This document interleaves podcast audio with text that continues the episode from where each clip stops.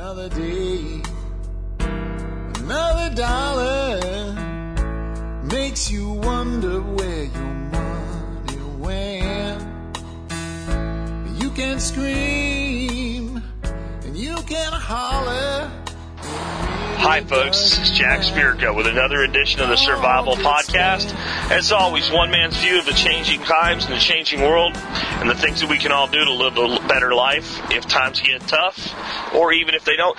Dictated as almost always the case during my 50 mile commute between Arlington and Frisco, Texas.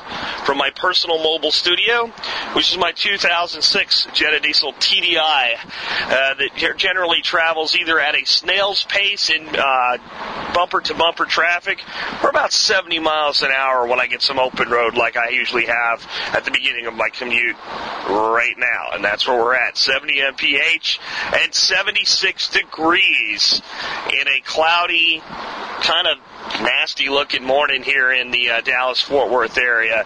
Don't usually give you guys a weather report, but figured you needed one after all this time. That's what friends do. Occasionally they talk about the weather. But that's not what we're here to talk about.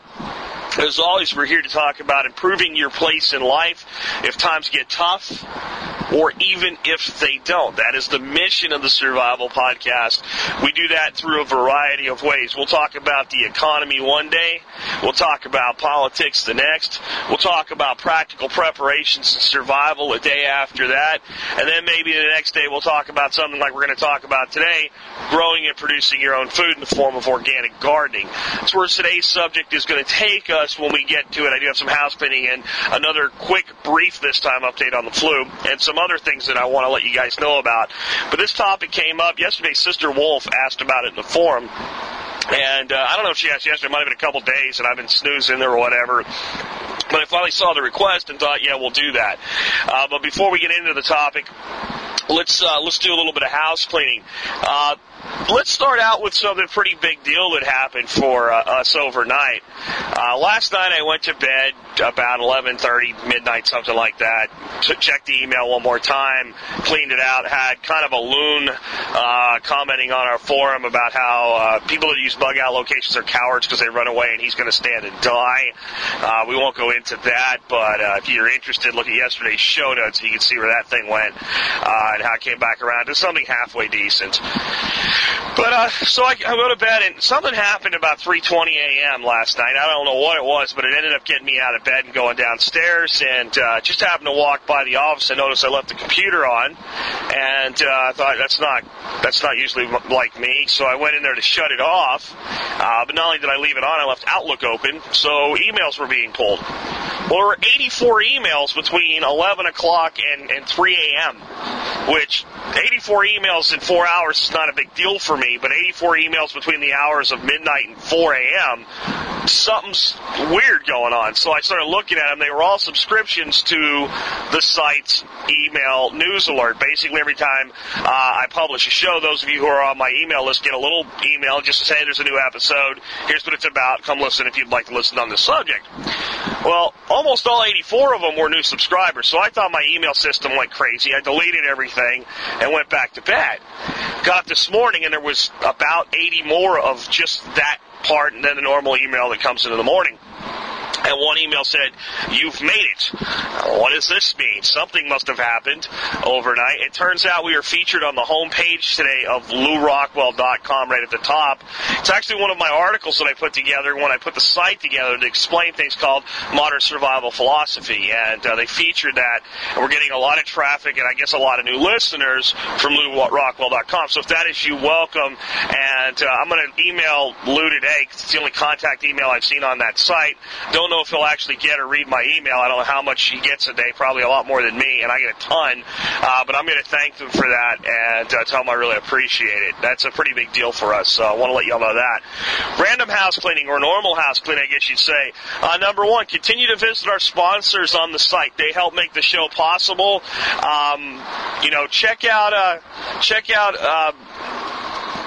Tactical response gear, uh, James Yeager's operation, and, and, and have a look at some of the equipment he's got there. Uh, I think he has some of the best stuff in the industry and uh, gets a lot of his stuff from SOE Gear. Uh, John Willis, uh, who has been uh, very, very good to the show as well. So he's a great sponsor to do business with. Please continue to do business with our sponsors. Again, they're what makes doing the show possible, or part of what makes doing the show possible. Uh, additionally, another thing that makes the show possible is you listening. Uh, but if in that listening you feel you get 25 cents in value an episode, uh, that works out to about five bucks a month, and that's how much it is to join the member support brigade. So consider joining the member support brigade and get some exclusive content that's available only to members. Uh, Region 5 here in Texas and Arkansas and Louisiana and Oklahoma. I think that's most of the region, if not all. Uh, we're having a big bug out, camp out, get together, but it's a come one, come all event. Anybody is welcome from just about anywhere in the world if you want to come out and hang out with us.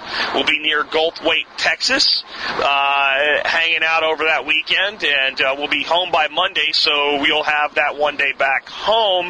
That put a little buffer in and I think that's why people selected it. So anyway, uh, there'll be details available on our forum. There'll be a link in the show notes at the survivalpodcast.com today to that.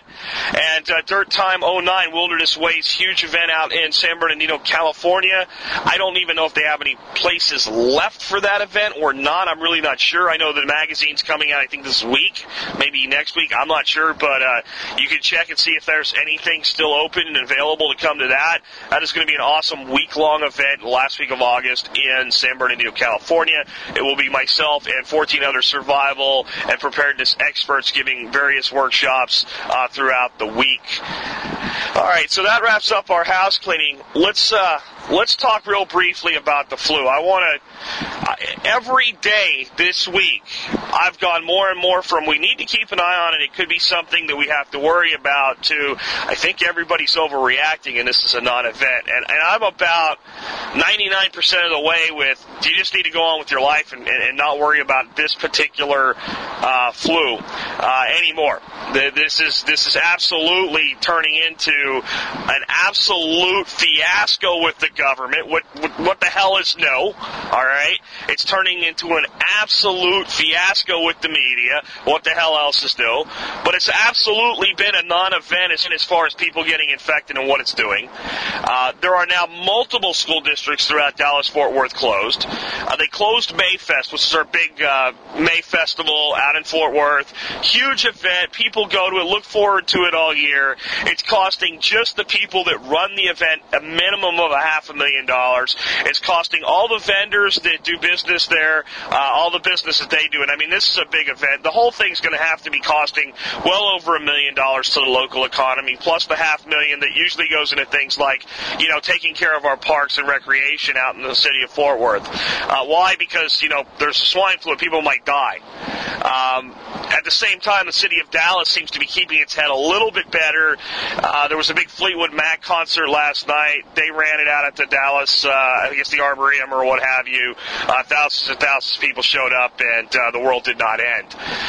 All I'm telling you, you know, I'm not going to be like all every politician that comes out and says, "Okay, this is romper room. Wash your hands and cover your mouth." You know, you do the things that you always do. And, and like I said yesterday, what I've noticed is in the prepper community, we're not freaking out because we're informed and we're prepared. So just keep a lid on this and really watch these emails. I got one yesterday from a forum member uh, that supposedly came from a Dr. Atkins, which is a little bit suspicious, of because I am a big fan of the original Dr. Atkins that does the uh, high protein, uh, low carbohydrate, uh, moderate fat diet model, and thought that name sounded you know familiar. And was there really an Atkins at UT Southwest Medical? There is. I forwarded not if you're listening, the person that sent that to me, not your name at all in any way, shape, or form, but just the uh, the the email uh, to him and said, "Can this be attributed to you or not?" There's a lot of things in there that really make me skeptical that any doctor would recommend them. And if he gets back to me, and if he doesn't, I'm going to actually try to call his office today. I'm going to find out. And Monday, I'll let y'all know if that email is indeed a complete or partial hoax. Uh, it's kind of interesting that there's actually a doctor's name attached to it, and he's local to me, and I can, you know, get a hold of him. So uh, we'll see how that goes. I told you about another email yesterday that I'm pretty damn sure is a hoax. So watch these things that get circulated around where they're supposed to be insider information. People are dying, they're on respirators, all this other nonsense. Whenever anything goes like this, uh, there's people out there that are just flat out mentally ill uh, that want to look like they're important and make something up because they believe it's true even though they made it up. Uh, there's 14 year old kids with big pimples that can't find a date and have nothing else to do and want to see how viral they can make an email. There's all of that stuff going on, so please keep your head about your shoulders with this stuff, folks. Don't overreact to it. So, moving on to the actual topic today, we've eaten up 10 minutes. That's unusual for my intros, but uh, there's just so much going on uh, that I, I just wanted to cover all of that with you. So today we're going to talk about organic methods of controlling pests in the garden, uh, ways not to uh, to use harsh chemicals, harsh insecticides, harsh fertilizers, all that type of stuff. And again, this was a topic suggested by Sister Wolf, and I thought it was a great topic. But before I go in, I'm going to give you like five methods to use some stuff that you can apply that actually kills or repels pests. And I'm going to give you some planting ideas, things that you can plant that help either repel or actually some plants that you can plant that will actually kill pests. But before I do that, I have to explain to you kind of the overall concept of what we're trying to accomplish when it comes to organic gardening and what the motivation is for the home gardener and for the survivalist, uh, more than just even the home gardener. We're not trying to save manatees, we're not trying to save polar bears, and we're not worried about global warming when we do organic gardening. And I'm also not afraid to eat a tomato that somebody, you know, you know, fertilized with Miracle-Gro. It's not going to kill you.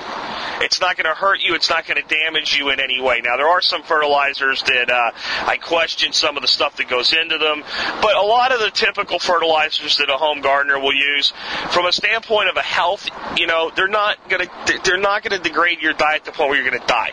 And unless you're growing 100% of your own food and you're absolutely, uh, you know, sure 100% of your own uh, the food you buy is coming from organic sources, you're getting some of that stuff anyway. So that's not what it's about. It's about the fact that this is a better, more productive, long-term, sustainable solution that will make your life easier after a couple of years. And one of the things that frustrates me about like gardening gurus uh, that talk about this stuff is they're not honest often about the fact that this stuff's often harder in the first couple of years than using all these adjuncts, than using insecticides and using Miracle-Gro and using these other fertilizers and you know doing all this other stuff. They don't they're not honest with you about that because they want you to do it, so they don't want to tell you that there's anything hard about it. And there's not really anything hard about it, but generally your first year, your production won't be what it could be if you were using these other things.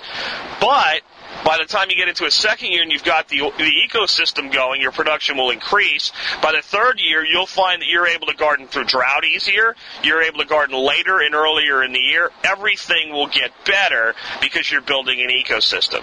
And to me, it's an ecosystem that all starts with healthy soil. And we have to understand what the hell healthy soil means. Now, people would tend to think if I take compost and uh, peat moss and what have you and mix it all together and I get a good soil that has all all the you know phosphorus, nitrogen, uh, and, and, potassium that's needed in soil and minerals and everything else, and uh, everything's well balanced. That's healthy soil. It's the beginning of healthy soil. It's the genesis of a healthy soil. It's not inhabited with living creatures yet. So it's not an ecosystem yet. It doesn't have its own reproduction and sustainability going on yet. Now the good news is if you start with a soil like that, or you amend your soil to get it there, you leave it out in the open in your garden and you start growing things in it and you do things right and you don't put harsh fertilizers that kill the soil creatures off, it'll happen all by itself with some additional things you need to consider. You need to hold your erosion back. That's one big thing. Mulching is hugely important and hugely effective. I might do a video this weekend if we get some decent friggin' weather here uh, for the member support brigade on, on, on mulching. And one of the advantages of square foot gardening is being able to mulch as you as you get plants large enough to mulch around them. So you put seeds in the ground, you don't want to mulch over that. But once they come up, you can mulch in your individual squares. It's a great way to start building and managing your soil one square at a time. So I'm a big fan of square foot gardening. Let me say something I'm not a big fan of with square foot gardening. This new method that Mel came up with with his you know newest book, where they take this big thing of weed blocker and put it at the bottom of the raised bed and block all the weeds. Well, that weed blocker also blocks things like worms from going up and down to the deeper soil levels. Now, eventually they'll get through it. My point is, why does it need to be there anyway? I prefer to use something like cardboard or paper, which quickly starts to break down and it becomes permeable to all the little organisms. Uh, because a lot of times your worms might want to go deeper one day and, and, and shallower the next, and they are the lifeblood of the soil. So everything starts with that soil and having healthy, living soil. Potting mix will grow plants really good for a year, and then it peters out. You have to have something going on in there. You have to have life in your soil. And without that, you're not going to get anywhere. The problem with most people that switch over to organic gardening is they think the way that most people do that switch over from, you know, conventional to alternative medicine. Let's look at something simple like a headache. A person has a headache and they've been taking aspirin, aspirin or Tylenol or what have you, and it's been working reasonably well, but they decide they don't want to take it anymore because of the side effects. Good deal, I understand. So they start taking willow bark because it's where aspirin comes from. And they, so they start taking white willow bark. They get the same kind of effect from the aspirin of reducing the headache, and they think they've done something. And they have done something. They've, you know, if they've gotten off of Motrin or Tylenol, it's better for their kidneys and their stomach. But there's a reason that you have a headache. Especially if you don't like, we're not talking about a headache once a month, we're talking about headaches every day, and you're taking some every day. Something's out of balance. And a headache is not a deficiency in aspirin or Tylenol. Right? It's like scurvy. You give a person with scurvy vitamin C, it cures them because it's a vitamin C deficiency. A headache isn't that. So when you give them this this this item, uh, it, it, just simply suppresses the symptom. And unless you correct the underlying problem, you won't solve the underlying problem. And as soon as whatever you give them runs out, the problem comes back. Think about that. So now we go into gardening and we don't want to put Miracle-Gro on our tomatoes because it has harsh, uh, man-made chemicals that will kill earthworms and beneficial nematodes and all kinds of other good little guys that live down in our soil. It will damage them and chase them away. So we switch and we say, well, what I'm going to do is make up a mix of, let's say, compost, blood meal, and coffee grounds. I'm going to mix that together and use that as a fertilizer substitute absolutely will work. Absolutely will make your tomatoes grow beautifully. Nothing wrong with it, except it's just like switching aspirin to, to, willow bark. You've given kind of your plants a shot in the arm. There's nothing going on down there in the soil unless you encourage that. So you have to keep giving them the shot in the arm every time they start to become deficient again. What you really want to do is create an ecosystem in that soil that continuously rebuilds itself over time and becomes able to sustain itself over time with the simple addition of something as mundane as mulch, which will eventually compost itself down from the surface, and compost that you add to your soil as regular amendments to keep the organic matter high in the soil, and then let nature take care of itself. If you build healthy soil, controlling weeds, controlling uh, pests and other things, and all these things that I'm going to give you will work very well. If you just try to do them by themselves, you're going to struggle and constantly fight the battle. You may win the battles, but you'll have to fight them all the time. I want to teach you how to build a sustainable method of agriculture for yourself, puts food on your table, you know, today before the shit hits the fan, or tomorrow, if the shit hits the fan, you're still able to feed yourself with some level of self production without spending every waking moment trying to take care of your garden. That's why we organic garden. Again, this is not about saving polar bears and manatees or redwood forests. This is about a better, more effective system. And the reason I point that out is a lot of people uh, that would like to garden that aren't worried about their carbon footprint, and I'm not either, say, well, blah, I don't need an organic garden. I don't worry about I want to. That's why I want. You know, it's kind of a sales message. You're better off this way. The, the heck with, you know, all the other environmentalism. Now, once you have that solid soil in place, one of the big things I am a fan of is square foot gardening. I was a slow convert to it. Um, I've always been big into companion planting and things like that, but I didn't feel the need to have a grid to help me do it. If you don't believe in square foot gardening, take one of your existing beds, put a one foot square grid into it, go out uh, and, and get a copy of Mel's book, and start planting your plants in the grids and managing each grid individually and mixing your plantings together, and it will convert you overnight as soon as you start doing it. One of the big things, you're trying to control pests. Let's say you're trying to control cucumber beetles and squash beetles. So you plant a great huge long row, and half of the row is cucumbers and half of the row is squash.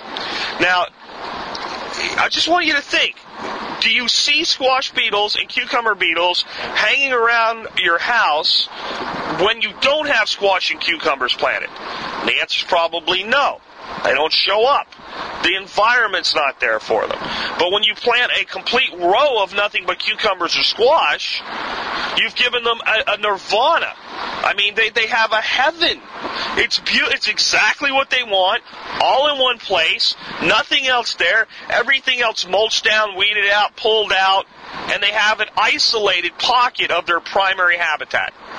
You're, it's like sounding the dinner bell. Ding, ding, ding, ding. Come on, beetles. Right? Come hang out. Now you start doing square foot gardening, you're intermixing your plantings, you never have one full bed of anything. So you've already disrupted that, and you start doing natural companion planting, because many of the vegetables that you grow will confuse these guys or attract beneficial insects just by being intermixed. You're going to mitigate that problem. So that's a big step in the right direction. So with that down, what do we, what can we actually, if we're having individual problems, we're having spot problems, somewhere we're having an issue, what can we apply that will actually kill or repel insects? I think that everything I'm about to give you should pretty much uh, be used on spot treatments and be used for acute problems, not used every day, not even used every week. With that disclaimer, let's go over some of the, the good organic insect killers. The first one is called Di- Diatomaceous earth, or DE for short. And what this is, it's it's powdered um, diatom fossils, these little sea creatures that are millions of years old, and they are in the ocean floor or they're in ancient sea floors, uh, and they dig it up and they powder it to this white powder. And you can just kind of spread it around on the uh, soil wherever the bad insects are crawling and getting onto your plants at. Or I've actually used it uh, at, at times with a kind of a duster tool, little thing you fill up and you crank the side of it, and it spreads it out as a dust. You don't want to breathe this stuff in, I'm going to tell you why when I tell you how it kills insects. But I used to have real bad problems up in Pennsylvania with broccoli and uh, cauliflower being hit by cabbage flies, uh, little white moths, and these little green uh, caterpillars. You spray this stuff on the leaves of your cabbage or the leaves of your uh, broccoli or what have you, um, and you ain't got a problem anymore. Because what happens? These little particles of this of the DE actually gets into the skin, and it goes in there, and it's like little knives, little daggers, and it goes mechanically and starts to break down and destroy cells and work its way into their body, and it kills them, and it kills them dead. And it's very, very effective. And it's mechanical, so they can't develop a resistance to it. It's like just like you can't develop a resistance to a knife through the heart. Uh, a, a, a cabbage fly larva can't develop a resistance to a DE particle working its way into their body and cutting them apart from the inside. Bad side of DE, it will kill beneficial insects. Any insect that it can work its way into its body, it can be damaging to. So it needs to be used sparingly. But particularly if you're growing broccoli, cabbage, anything like that, and you're having problems with those little green caterpillars, dusting just those plants works very, very, very effectively. Uh, another great repellent and uh, very, uh, very useful, and will even do some repelling to rabbits. And they tell me squirrels, so I'm about to try this myself because I'm getting about tired of squirrels digging up my garden for no good reason. They're digging up my brand new bed. They can't possibly have anything in it for them. Uh, they're not killing the plants; they're just digging. And uh, that's causing them to dig up some of my plants. I've lost a few plants to them, so I'm going to try garlic uh, to this this weekend and see if it starts to repel the squirrels. It's totally safe. I mean, you can take garlic repellent, spray in your mouth, and drink it. It's not going to help you. You don't need to. Uh, you don't need to go out and buy garlic repellent from your, you know, organic gardening store or the organic section of your gardening store. Garlic repellent is garlic uh, and and water. And you can basically take, if you use, um, I like to use the pre-chopped garlic that comes in a big jar.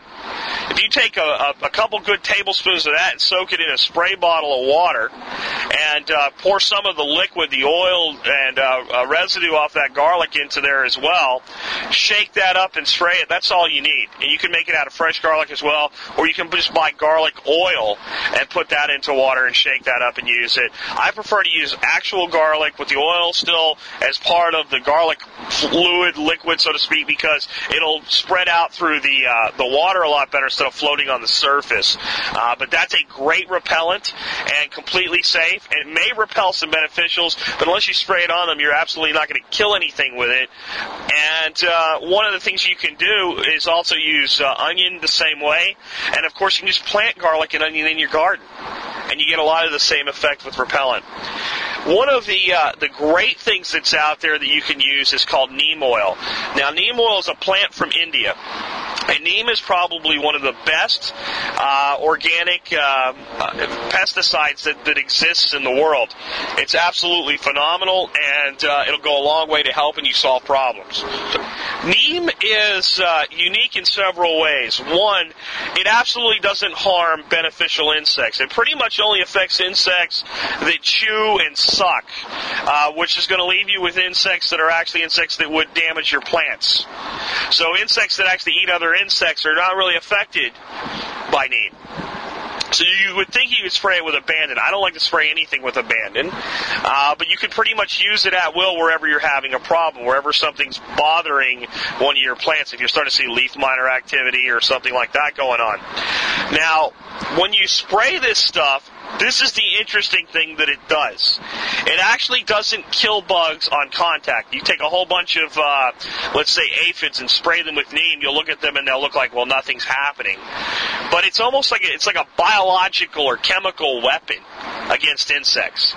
It does something to their brains. It acts like a hormone, and they take it into their body like a hormone, and it basically confuses them and makes them senile. It makes them forget. It makes them forget what they're supposed to eat or even that they're supposed to eat. It makes them forget that they can fly. It makes them forget where to go. It makes them forget what to do. They just kind of go senile. And then they just sit there and they starve to death because they don't remember to eat. And if they're not eating, you don't really care that they're any they're there anyway because they're dazed and confused.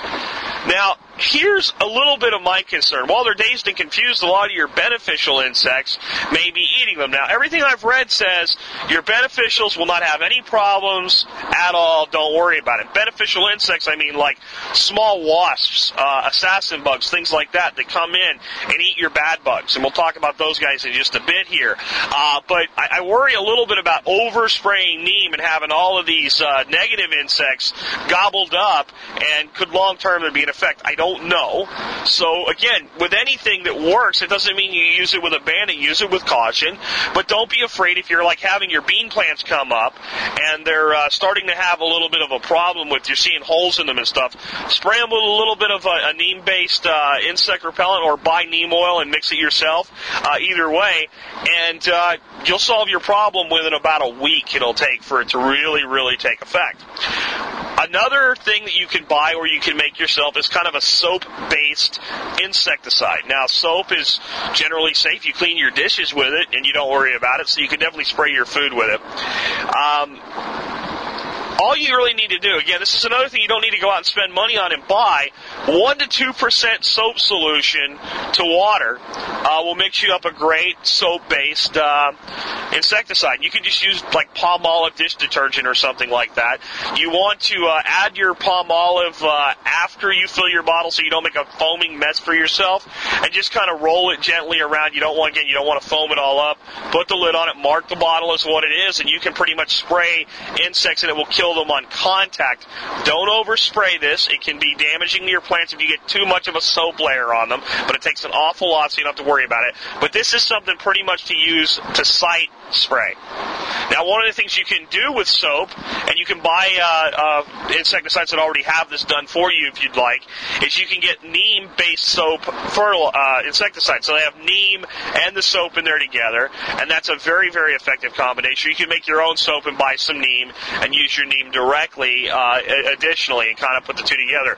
But soap is really a great insecticide to add repellents to for the animals you don't uh, impact immediately with contact and kill. So some of the great things that you can add to your soap-based uh, stuff is horseradish, garlic, onion, or pepper, or all of them even if you wanted to. You make a very good repellent that way.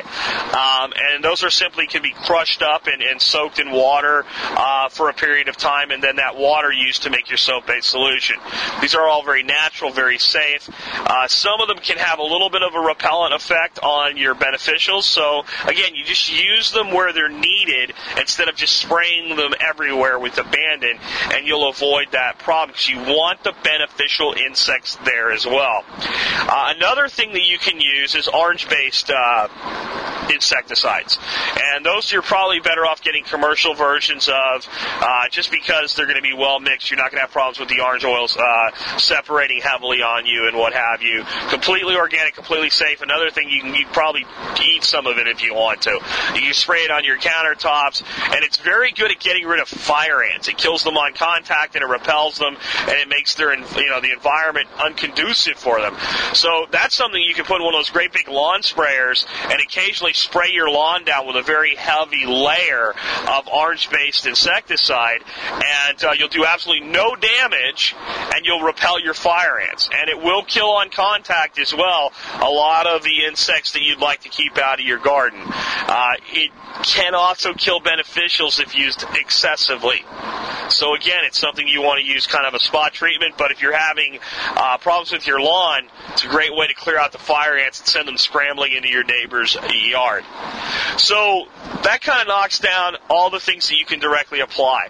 Let's look at something else though. One of the biggest things that you need to be doing is encouraging beneficial predator insects to be in your garden to make the system sustainable because everything I just gave you as useful as it is if you're using it as anything other than to solve acute problems you don't have a sustainable system that's why you have to keep going back and doing something about it and being involved on a day, you know almost a daily basis to kill off all these bad guys and uh, to deal with all these other situations you want to get into that situation where your garden by and large looks after itself a great way to do that is to attract beneficial insects well, how do you do that? You give them the habitat that they want. Just like I said, if you don't plant squash, you'll probably never see a squash beetle in your yard. As soon as you plant squash, squash beetle shows up. What that means is when you give an insect the habitat that it prefers, it will find you. So if you put out habitat for beneficial predator insects that they like, they'll show up, they'll hang out in your garden, and they'll kill and eat the insects that come in. This is another thing that's really awesome. There's absolutely no way for, let's say, an aphid to develop a resistance to a lacewing. Because a lacewing eats it right? So you don't develop a resistance to diatomaceous earth rupturing the cells of your body. Well, you also do not develop a resistance to a predator eating you. So as long as you can create a lot of predator habitat, you're always going to have a natural level of control to which no resistance can be built up. That's why I'm going to talk about a lot of these plants that you can plant now in your garden, interplanting. And again, if you do square foot gardening, and I had somebody ask me yesterday, why do you recommend square foot gardening over biointensive gardening? Everything I talk about is biointensive. Everything. Square foot is a methodology for the layouts of your planting. Now, Mel has his own mix and all these other things that he's added to it to make it more interesting and in some ways to make it more effective for, excuse me, for the methodology that, that he is recommending. But really what it comes out is how you allocate your space to be efficient and get a benefit from. So that's why I recommend square foot gardening. It's more about it makes it very, very easy. And again, it's something that I held out against a long time. I don't use squares in my garden. When I tried it, it made so much sense. And it made visualization of where I was going to plant things and the management of the individual soil components so easy that I became a believer the first time I did it. And I'm setting all my gardens up that way now. Even when I'm growing a big block of corn, I'm still doing it with a square foot methodology because it's highly useful. If you do that and you start planting some of these things I'm going to give you in some of your squares, all your companion planting, all your crop rotation, everything else is going to take care of itself. Another big thing is crop rotation. Let's say you plant squash in the same bed every year. The squash beetles come in there and they eat your squash and they damage it, and then they lay eggs, and then they, they come and they lay the overwinter stuff. That stays in your soil. You plant it next year, new squash bug pops up. Hello, there's what I need right there. Same thing with pests that infect beans. You plant beans in the same bed every year. Doesn't really hurt the soil. Beans are beneficial to the soil. But the things that eat the beans are right there in the soil. Yummy, yummy. There it is. Square foot gardening, you'll do rotation. If you don't do squares, make sure you're still doing rotation. But then try adding some of these things. One of the things I really like planting in my garden, and uh, this is a, something I kind of picked up from the Dervaes family out in California, are nasturtiums.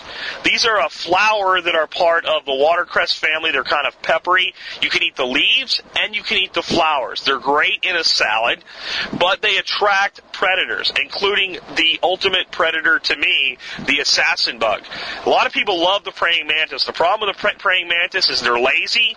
They only eat once in a while, and they'll kill anything, including spiders and other insects that you want in your garden. Assassin bugs, they're real heavy on eating the beetles that you do not want in your garden and other soft-bodied pests that you do not want in your uh, garden, and they are voracious in their appetite. And they don't eat anything, honestly, that you would really consider a beneficial, at least not uh, to a large degree. So assassin bugs are great, and for some reason they really like nasturtiums. Plus, you're adding kind of a unique edible to your garden. Uh, it also has a tendency to repel squash and cucumber beetles just by being there. They don't seem to like nasturtiums, maybe because assassin bugs tend to hang out in it. I'm not really sure, but you you kind of kill two birds with one stone there. You have a good habitat for your beneficials and a repellent for the uh, guys that you'd prefer not being there. Another good thing to plant in your garden, which will give you a lot of repellent factor and a huge attraction of beneficial insects, is mint. Now, every time I mention putting mint in your garden, I have to give a disclaimer. Uh, if you put mint in your garden and you leave it unchecked, it will spread out throughout your garden, become a weed, and take over your entire garden. So there's a couple different things that you can do there.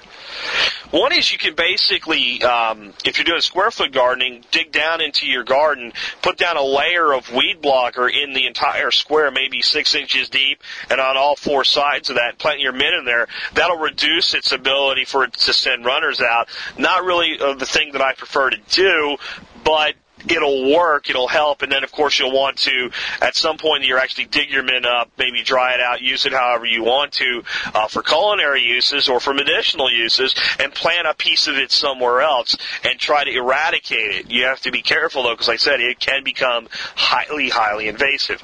My preferred method is you get a couple pots of mint and you keep them, you know, spread out amongst your garden, and you get all the effects, and they're not in your garden. That's that's what I recommend you do with mint.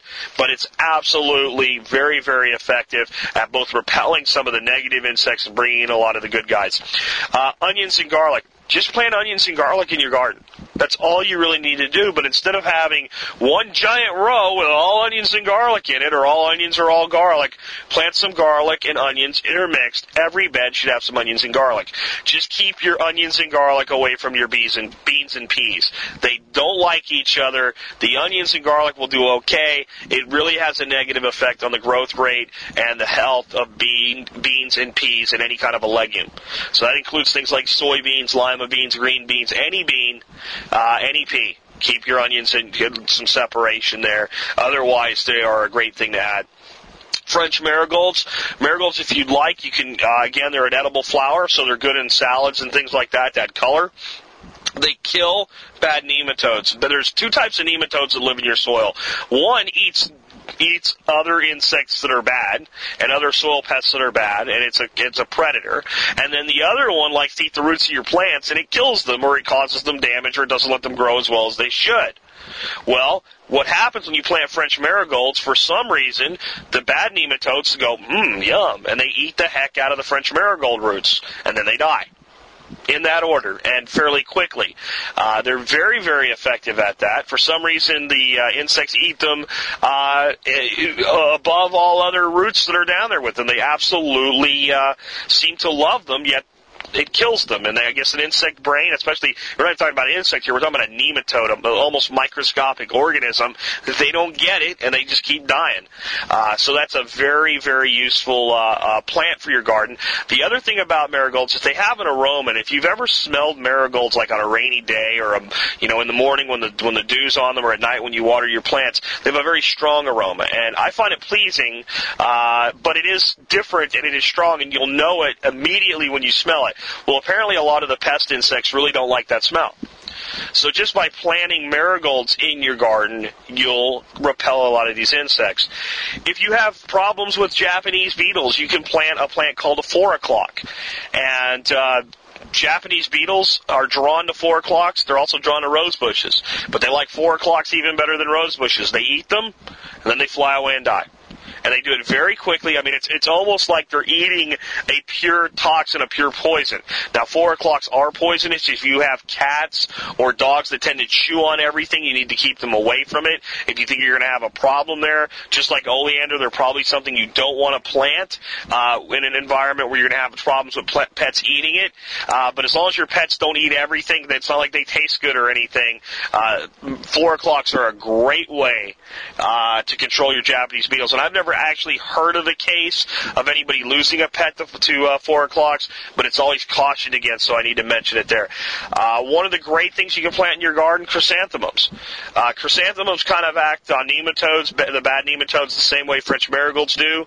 Uh, they have a real high attractive quality for beneficial insects, especially the small beneficial solitary wasps that just will wipe out a population of something like, you know, your little, uh, your little uh, green hornworms or things like that. They uh, they just tear those guys up when they're small. So chrysanthemums is another thing to uh, consider planting. And then you know I'm always big on putting some herbs in your garden. And the four big ones I like to make sure are all of my gardens are parsley, basil, oregano, and rosemary. I won't break them down individually. This podcast has gone kind of long, and I'm actually sitting in the parking lot at the office because I was interrupted uh, during this podcast with a phone call I had to take. Uh, but they all pretty much work the same way. They bring in a lot of the beneficials, and they have a repellent effect on a lot of the other uh, insects that you do not want in your garden. And again, instead of planting an herb garden with all herbs in it, if you want to do that, there's nothing wrong with that. It's probably a good idea. Locate it near your vegetable garden, but still plant, you know, a parsley plant in this bed in the center square, and then maybe a marigold here, and then in the next bed plant yourself some, you know, some uh, some mint, and in the next bed plant yourself some oregano. And these four, make sure they're all in your garden. Rosemary's another one you want to use care with. It's another one I recommend for your garden. Put it in a pot. It'll basically grow into a tree. It'll grow into. I have a bush of rosemary on the side of my house that is absolutely enormous, and the trunks on it are now so big I can't get my hands around them, and it's only two years old. But if you put your rosemary into a pot, you'll be able to move it around in your garden from time to time, get the repellent effects. It's a wonderful herb uh, to use for culinary use. It is an herb that you're much better off using dried than fresh. Cut the sprigs, hang them up, let them dry out like dried pine needles. Shave them off of the, the branches just with your hands. Sprinkle them on bread with olive oil. Absolutely phenomenal. And you get all the benefit that they'll give you in your garden. Uh, oregano, basil, parsley, you know, I mean, what more can I say? Those are the, the staple herbs that are in every cook's pantry. Put them in your garden, grow your own. They'll help repel insects. They'll help attract beneficials.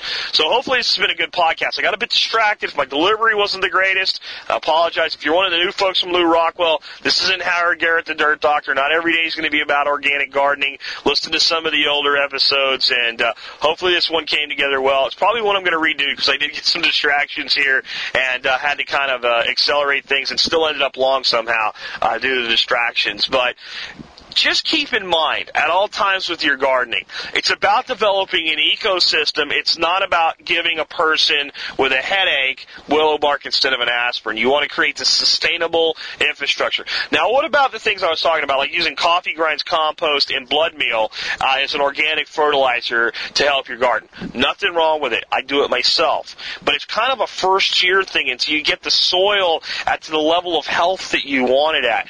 You want to try to work into a point where you only add things. You look at a plant and it's just not quite doing well. You give it a little bit of fertilization, or it's getting a little bit attacked by insects.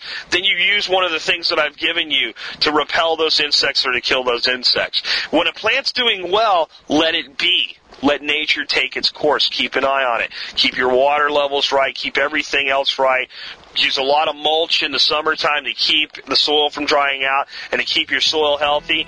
And within a couple of years, what you'll have is a soil system that's so robust that a lot of these problems will solve themselves and you'll have a sustainable way to provide food for yourself and your family no matter what goes wrong. This has been Jack Spirko with another edition of the Survival Podcast, helping you figure out how to live a better life if times get tough or even if they don't.